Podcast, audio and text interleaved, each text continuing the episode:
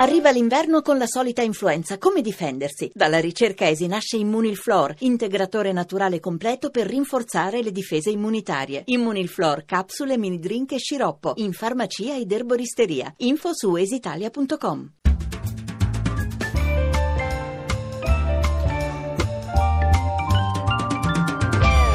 Il campionato? Rivediamolo alla radio.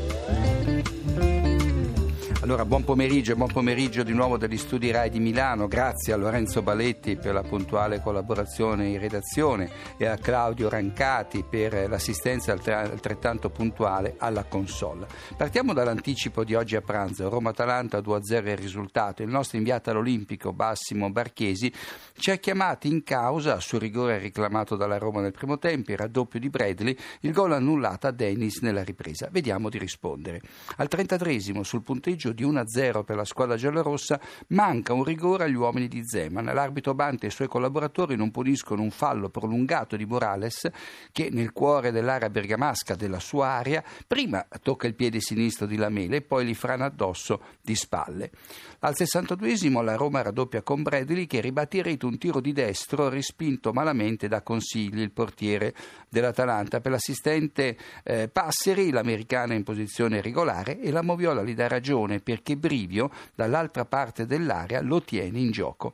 Ed eccoci alla rete annullata ingiustamente all'Atalanta che avrebbe potuto riaprire la partita a una ventina di minuti dal fischio finale. È il rimpianto eh, espresso da Colantuola ai nostri microfoni. L'assistente vuoto alza la bandierina per sbandierare un fuorigioco, ma di chi? Non certo di Dennis che è tenuto in gioco da Piris e supera Stekelenburg di precisione.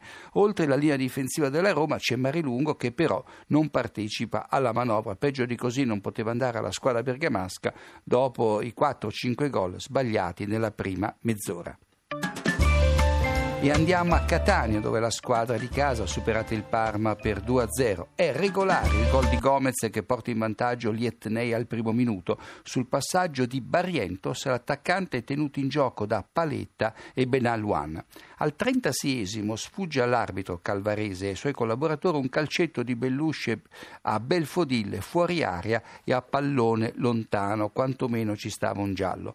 Parma in 10 a 21 minuti dal novantesimo per l'espulsione di Benaluan che colleziona due gialli in pochi minuti. Prima colpisce Barrientos in gioco pericoloso, poi molla uno schiaffetto a Gomez e qui si è dimostrato davvero fuori dalla partita con la testa. Più avanti il direttore di gara ammonisce Biagianti che però arriva per primo sul pallone non commette fallo e quindi non meritava il cartellino giallo. In occasione del raddoppio del Catania Izco parte regolarmente sulla destra prima di regalare la palla gol a Berghessio. Nel finale gol annullato dato ingiustamente a Berghessio su assist fin troppo generoso di Castro. Perché? Perché Castro va via in posizione regolare e Berghessio è dietro la linea del pallone e non commette fallo sul portiere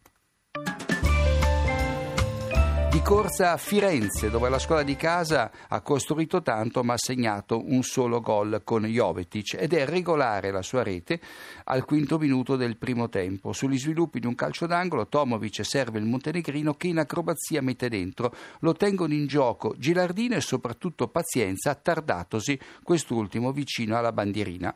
A metà del primo tempo Jovetic, liberata al tiro da Toni, alza sopra la traversa il pallonetto del mancato raddoppio regolare la sua posizione. Al 35 Pazienza anticipa correttamente Fernandez in, nel pieno dell'area bolognese e l'arbitro interpreta molto bene la situazione. Poi sul rovesciamento di fronte c'è un giallo fiscale a Pasquale per un intervento su Diamanti che andava punito solo con la punizione. E poi nelle prime battute della ripresa Natali si aggrappa a Toni che gli era sfuggito e l'arbitro Orsato eh, che l'aveva ammonito nel primo tempo sempre per un fallo sul centravanti viola, gli risparmia il secondo giallo e la conseguente espulsione.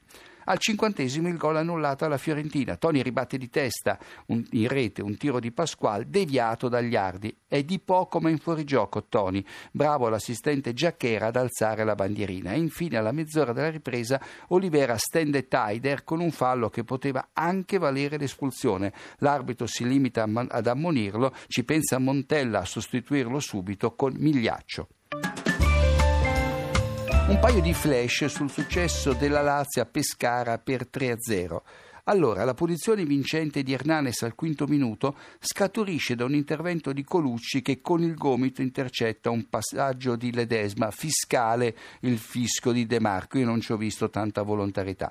Regolare il raddoppio di Close su assist di Candreva, regolare perché quest'ultimo controlla il pallone di petto, non di braccio, e poi perché il tedesco eh, è in posizione regolare, non è in fuorigioco. E infine, in occasione del terzo gol laziale, secondo di Close, Biava è sì sulla traiettoria del pallone davanti al portiere Perin, non c'è dubbio, ma è tenuta abbondantemente in gioco da Colucci.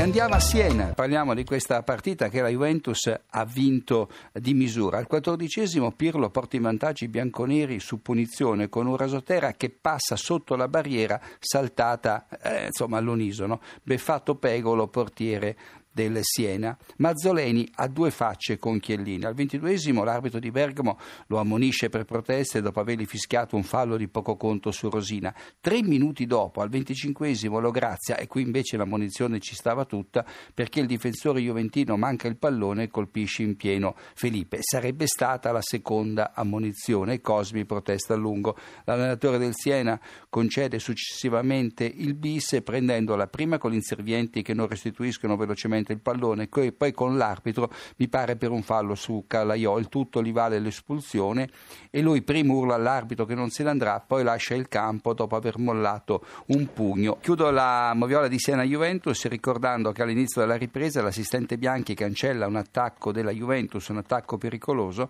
segnalando un fuorigioco di Giovinco che al contrario era in linea con gli ultimi due difensori del Siena allora andiamo all'ultima partita di questo pomeriggio, Torino-Cagliari, vinta dai Sardi per 1-0. Al 36esimo Ekdal segna gioca abbondantemente fermo, in precedenza Cedi, probabilmente su indicazione dell'arbitro di porta che si chiama Pasqua, ferma l'azione d'attacco del Cagliari per un mano inesistente di Nenè, inesistente perché Nenè colpisce il pallone con il petto. Al 52esimo Stevanovic intercetta un colpo di testa di Pisano con il braccio staccato dal corpo e la distanza non era ravvicinata avvicinata, manco rigore al Cagliari, soprattutto tenendo conto di come gli arbitri fino ad oggi hanno interpretato questo tipo di fallo. Il rigore per il Cagliari arriva comunque al 71esimo, lo provoca Glicche che con il braccio sinistro ribatte un forte tiro di Astori dall'interno eh, dell'area. Il gesto è assolutamente volontario. Dal dischetto Nenè porta in vantaggio la squadra sarda. Al minuto 87 Bianchi pareggia di testa sugli sviluppi di una punizione, ma l'assistente Giordano alza la bandierina. Molti dubbi su questa decisione perché Pisano, situato dalla parte opposta del guardialine, con eh, le gambe a cavallo della linea dell'area di rigore, dà l'impressione di essere eh, in linea con l'attaccante Granata e quindi a mio parere il gol è eh, buono. Probabilmente eh, l'assistente non si è reso conto di Pisano che era proprio dalla parte opposta. Questione di centimetri, proprio per questo gli assistenti in questo caso farebbero bene a tenere la bandierina abbassata.